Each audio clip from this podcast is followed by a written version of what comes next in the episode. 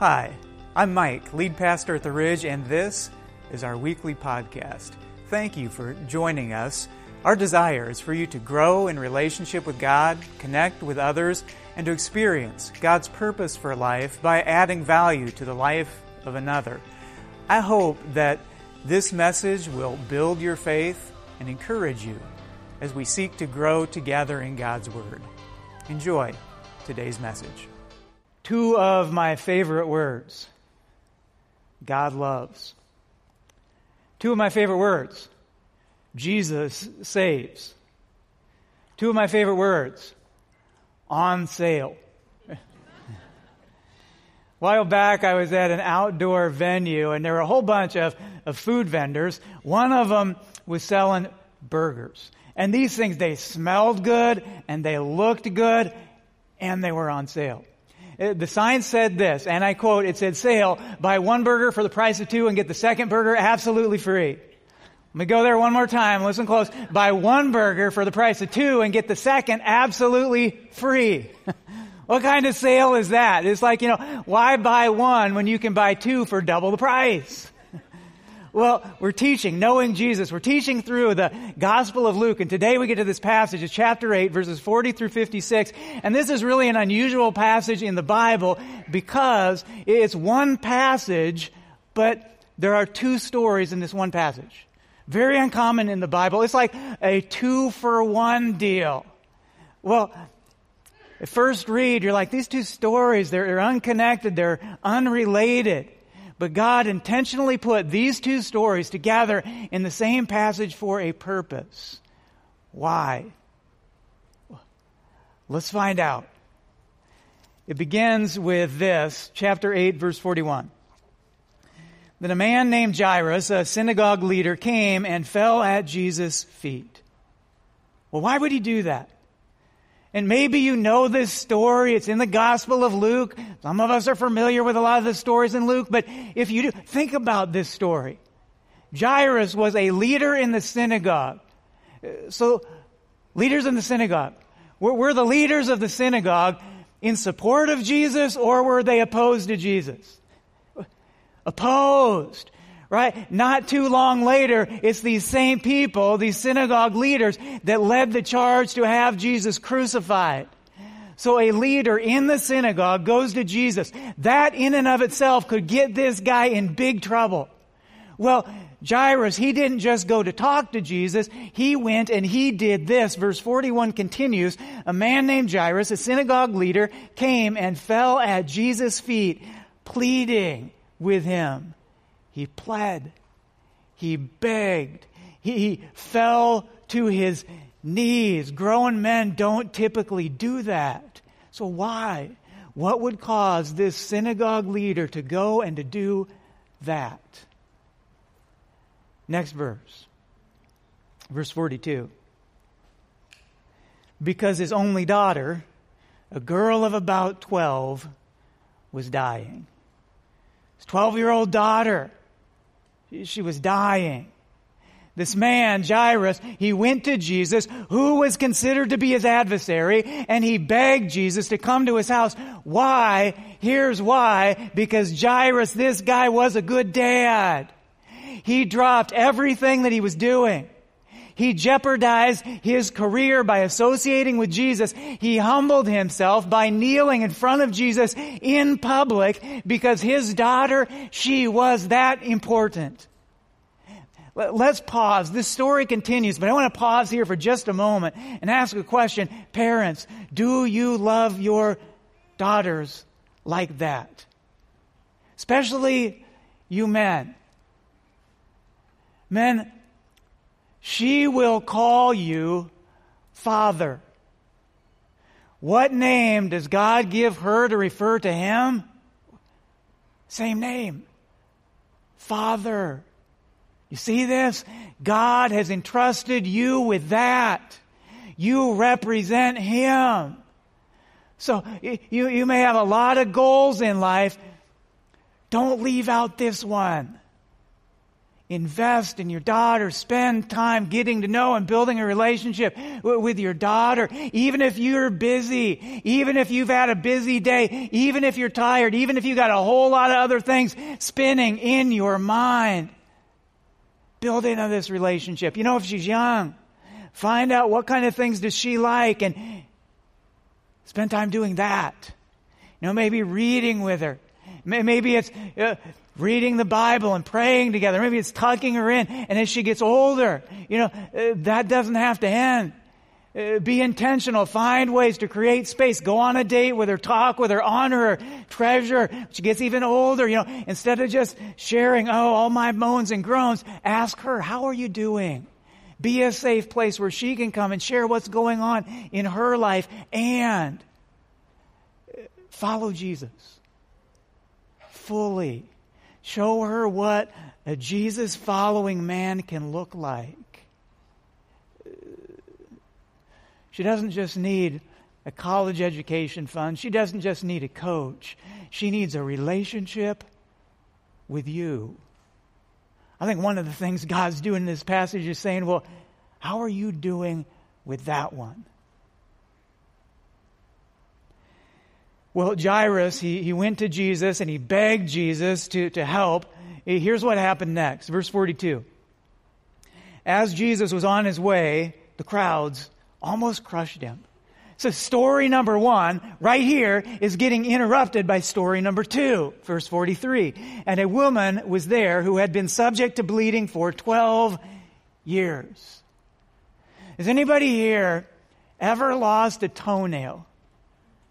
Not talking about a chip. I'm talking about the whole thing. I, I have. I do not recommend trying to move a sleeper sofa in bare feet. It's not a good idea. And, and here's the thing. Toenails grow back slow. I mean, it seemed like forever. It was like nine months but before it kind of like grew back. Nine months felt like forever. Did you catch how long she had been dealing with this? Verse 43 And a woman was there who had been subject to bleeding for 12 years.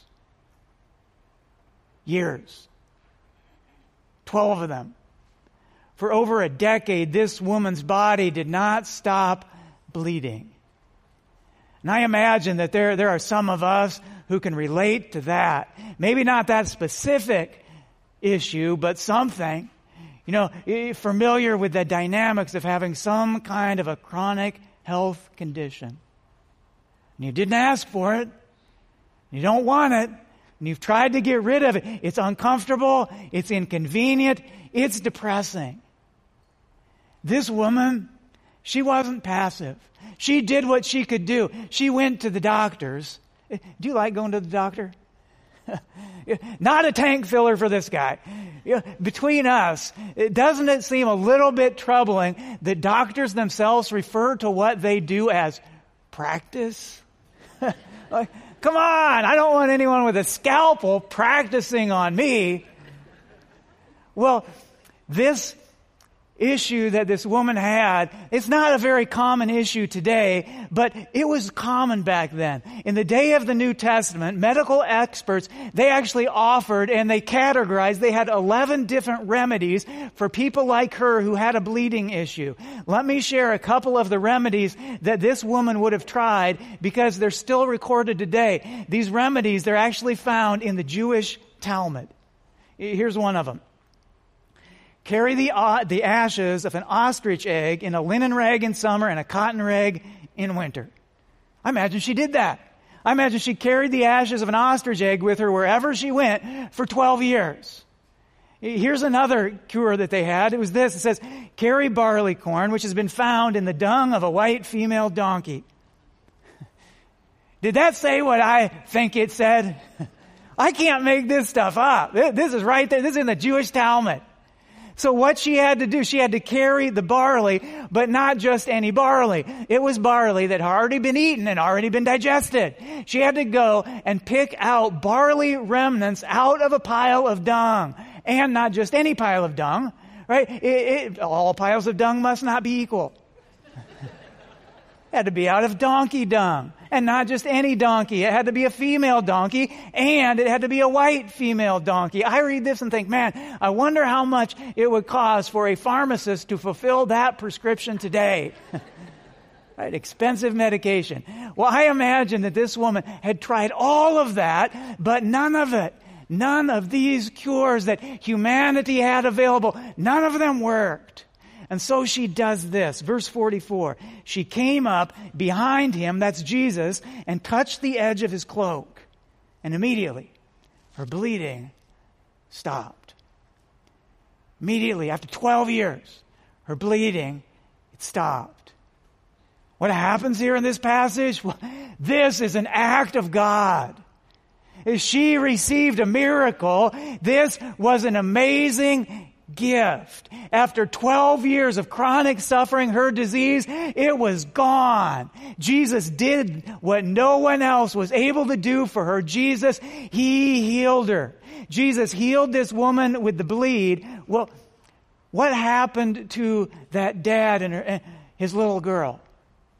Well, the passage picks that story back up. Verse 49. While Jesus was still speaking, someone came from the house of Jairus, the synagogue leader. Your daughter is dead. He said, Don't bother the teacher anymore. Saying, Jairus, it's, too late. You tried, but her suffering is over. She, she's gone. Well, Jesus, he overheard this news and he went to Jairus' house anyway. So imagine it. The friends are gathered. The family, they're all gathered and they're crying and they're hugging and they're weeping. Jesus shows up and Jesus says this, verse 52, stop wailing. Jesus said, she is not dead, but asleep. Well, not very pastoral, Jesus.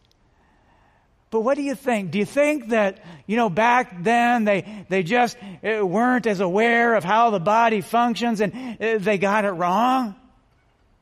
You think what's happening here is some kind of misdiagnosis? I mean, couldn't they tell back then the difference between sleep and death? Well, of course they could. Certainly they knew the difference. Sleep, as it's used often in the Bible, is a, is a euphemism. Here it's being used to refer to believers who die. Physically, the body is dead, but spiritually, they're not. And look what Jesus does. Verse 54. But he took her by the hand.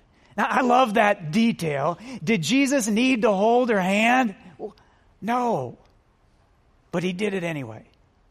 But he took her by the hand and said, My child, get up her spirit returned. And at once she stood up.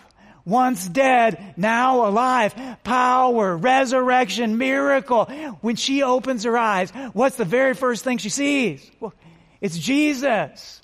Uh, when she opens her eyes, when she comes to, what's the very first thing she feels? Well, it's Jesus embracing her. When she comes to, what's the very first thing she hears? Well, it's Jesus. It's His voice. And you know, you and I, I'm going to guess that we may not all get this same kind of miracle on earth, but I do think this is also a picture of what death for the followers of Jesus is going to be like. You know, there's some mystery around that. I think we get a glimpse of it here, showing us Jesus. He's going to be there to meet us on the other side. And what's going to be the first thing that we see? Jesus. And what's going to be the first thing that we feel? Well, Jesus giving us a big embrace. And what's going to be the first thing that we hear? Jesus. And I find that I find that comforting. Well, Luke chapter 8, we got two stories, but only one passage, and that's very unusual for, for the Bible. So we say, why? Why are these two passages put together? Well, both stories we can see they, they contain a miraculous healing with Jesus. So let's ask this. How? How were these people healed? Well, let's look at it a little closer. Verse 44, she came up behind Jesus and touched the edge of his cloak, and immediately her bleeding stopped. Luke is really detailed here. Luke, he, he's clearly wanting to point something out to us. He, he's saying, Jesus, visualize this. He's saying, Jesus, he's turned the other way. Jesus, he's clearly doing something else. Jesus did not call out to her. Jesus did not speak to her. Jesus, he didn't even look at her. Jesus was facing the opposite direction. In other words, she was looking straight at the holy backside. Hey, that's the picture that Luke's giving us. And so we should say, well, why? Why do we care about that? Luke, why are you giving us these intricate details? Well, here's why. Luke wants to be very sure to communicate so that you know and I know this woman, it was different with her. Jesus didn't approach her, she approached him. Jesus didn't go and touch her. No, she went and touched him. And after she touched Jesus, Jesus said something strange. Verse 45, he said, Who touched me? Jesus asked. Now keep in mind what's going on here. Jesus, he was popular at this point in his ministry. Jesus, he drew a crowd. People knew when Jesus was in town. It was a big deal. People came to, to see him and to listen to him. So there were a lot of people who were there. There were a lot of people that were touching Jesus and bumping into Jesus, but Jesus still says, well, who touched me? Why would he say that? I think Peter was maybe a little bit embarrassed that Jesus said that. Look at how he replied. He says in verse 45, Master, the people are crowding and pressing against you. He's saying, Jesus, there's a mob. Hello, everybody is touching you. Ex-nay on the paranoia. Jesus, he's clearly making a distinction. Here, Jesus, he's making a point, and here it is. There are hundreds of people that, that are bumping into Jesus, but there was only one that was reaching out to him. Jesus was surrounded by hundreds of people, but there was only one that was truly seeking him. She didn't just show up to listen. She didn't just show up, you know, to kind of watch the show. She, she pursued him. She pursued him. And how about the other story? How about that dad? Did Jairus, did he go to the dad? Well, did Jesus go and find him? Well, no, that's not the way it worked. Actually, it was just the opposite. Verse 41. A man named Jairus, a synagogue leader, came and fell at Jesus' feet, pleading with him to come to his house. What Jairus does here, it was unpopular.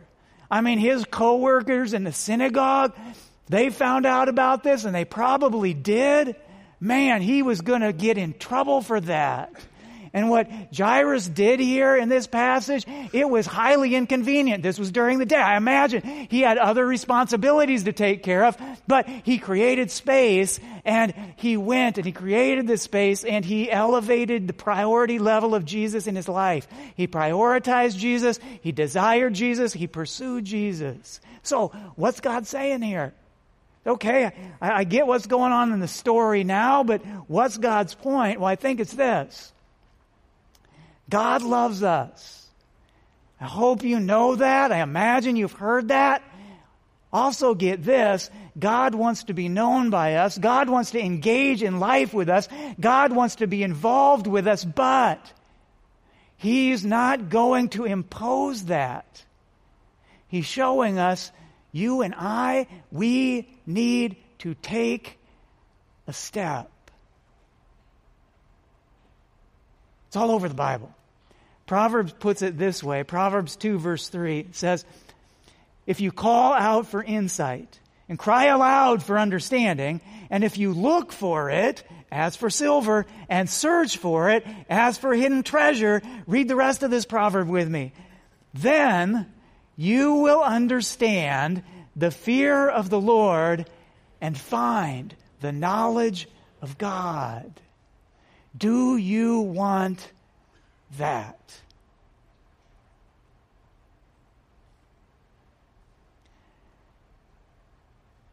Are you pursuing that? How? Look at your own life. Get specific. How are you seeking God? There's a lot of options. Well, reading the Bible and studying the Bible and, and memorizing the Bible and praying and worship, this and singing and serving and giving and reflecting and journaling and getting involved with community. There are a whole bunch of options. See, God, he, he is giving each one of us the freedom and also the responsibility to explore which spiritual practices connect us with Him and then create space and go after that. Are you doing that? How? A deep relationship with God, it doesn't just happen. Without a, a line item in life for spiritual connection, the days, they just get used up carpooling and working on another degree and working and going to school and attending games and planning another birthday party. In this passage, God is asking us to, to just stop for a moment and He's saying, What do you want? Spiritually speaking, what do you want? I mean, honestly, what do you want for your life spiritually? Do you really just want enough of God to be able to call yourself a Christian? Or do you really, deeply, passionately want to get to know Him? To be able to hear His voice? To be able to recognize Him? What do you want? Do you want to, to be able to to just talk uh, about God or to know some things about God? Do, do you really just want to have a, a fire insurance policy for when you die? Or do you want to experience God here, now? See, the people in this passage, that's what they wanted. Jairus wanted that. Look at this, verse 40, 41. A man named Jairus, a synagogue leader, came and fell at Jesus' feet, pleading with him to come to his house. And the woman with the bleed, she did this, verse 44. She came up behind him and touched the edge of his cloak, and immediately her bleeding had stopped, and the psalmist did. Psalm 63, verse 1. It says these words, O God, you are my God. Earnestly I seek you. My soul thirsts for you. My body longs for you in a dry and weary land where there is no water. Do you have that kind of desire? Hear it again. Oh God, you are my God. Earnestly I seek you. My soul, it thirsts for you. My body longs for you in a dry and weary land where there is no water. Do you want to experience God? How much? How much do you want that? What are you willing to do? Are you willing to carry the, the ashes of an ostrich egg? Are you willing to go and collect barley from the dung of a female donkey? We don't have to do that. Are you willing to do this? Are you willing to create space in your life for Him? Committed, non negotiable space. Are you willing to develop spiritual habits and commitments to pursue Him? Are you willing to pursue Him? Are you willing to seek Him? Are you willing to at least try? Because if God seems distant, or if maybe you're thinking, man, I feel like I'm kind of spiritually stagnant right now, I've got some very good news. God says this through the prophet Jeremiah, chapter 29, verse 13. God says, you will seek me and find me when you seek me with all your heart. Now, notice this passage, it's not unconditional. Who will find? Did you catch that? It doesn't say all will find him, and it doesn't say none will find him. Who will find him? Well, some will find him. Which ones? You will seek me and find me when you seek me with all your heart. That's the condition. He's saying those who like these two, those who seek God with all their heart. And I'm wondering, and I think God is asking, does that include you? Do you have that kind of passion? Are you pursuing God like, like they did? I imagine that some of you are, are here today because God wants you here. Uh, to, to say, to let you know you are, you are invited to dig in. You are invited to get intentional. God is inviting you to, to develop some, some healthy spiritual habits. You know, a little earlier, Dane, he, he mentioned the, the connection guide that many of you probably got it in the mail. If you didn't, there's a bunch of them out in the Welcome Center. Pick one up. If you're watching us online, check out the website. We got a lot of it there. Or sign up for the e-newsletter through the website. We put these things in there. Do you notice, you know, as far as mailings from the church are concerned, we, I only know of two of them that we actually do in the mail. One is like giving statements. This is the other one. And that should, should tell you something about how important we think this is. Highly important.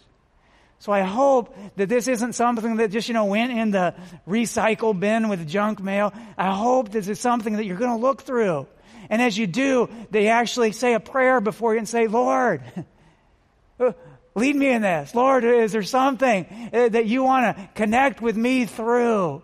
Have it kind of be a prayerful thing as you go through it. And there's a lot in here you know, classes. Here, here's one that Dane didn't mention that I found kind of interesting. There's going to be a class on the, the opening chapters of Revelation. I don't know about you, but I don't have that book all figured out. That'd be fascinating eh, to learn some things about that. Or, or how about maybe you're here and you realize, man, you know, I really don't know a lot of people. And I look around and I say, oh, there's people that know each other. They look like friends. Eh, but I, I don't really have that. Well, here's how that works. Relationships don't get built on, on a Sunday morning, they get built outside of this. There's a whole bunch of men's groups and women's groups and community groups. If you want to get to know other people, if you want to build relationships, that's where that happens. But you, you, you got to take a step to get into that. Or if you notice, you know, serving it's easy to be discouraged and depressed in life. Studies show one of the best things to do if you're discouraged is to help somebody else, is to serve. most of the people that you see around here, most of them are volunteers. Just say, hey, I, am going to help. I want to do something. I want to do something just because I, I believe in that. You know, sometimes I hear people and they'll say things like, well, I'm not experiencing God. Or I'm not growing spiritually, or I'm not hearing for God, or God, he, he, He's so hard to find. That is not what this book tells us. Jeremiah 29, verse 13 You will seek me and find me when you seek me with all your heart. Do you want that. Because what you want likely explains what you experience. You will seek me and find me when you seek me with all your heart. What do you want? Spiritually. What do you want? I mean, do you really just want to be able to, to talk a little about God? Or do you really do you really want to know him?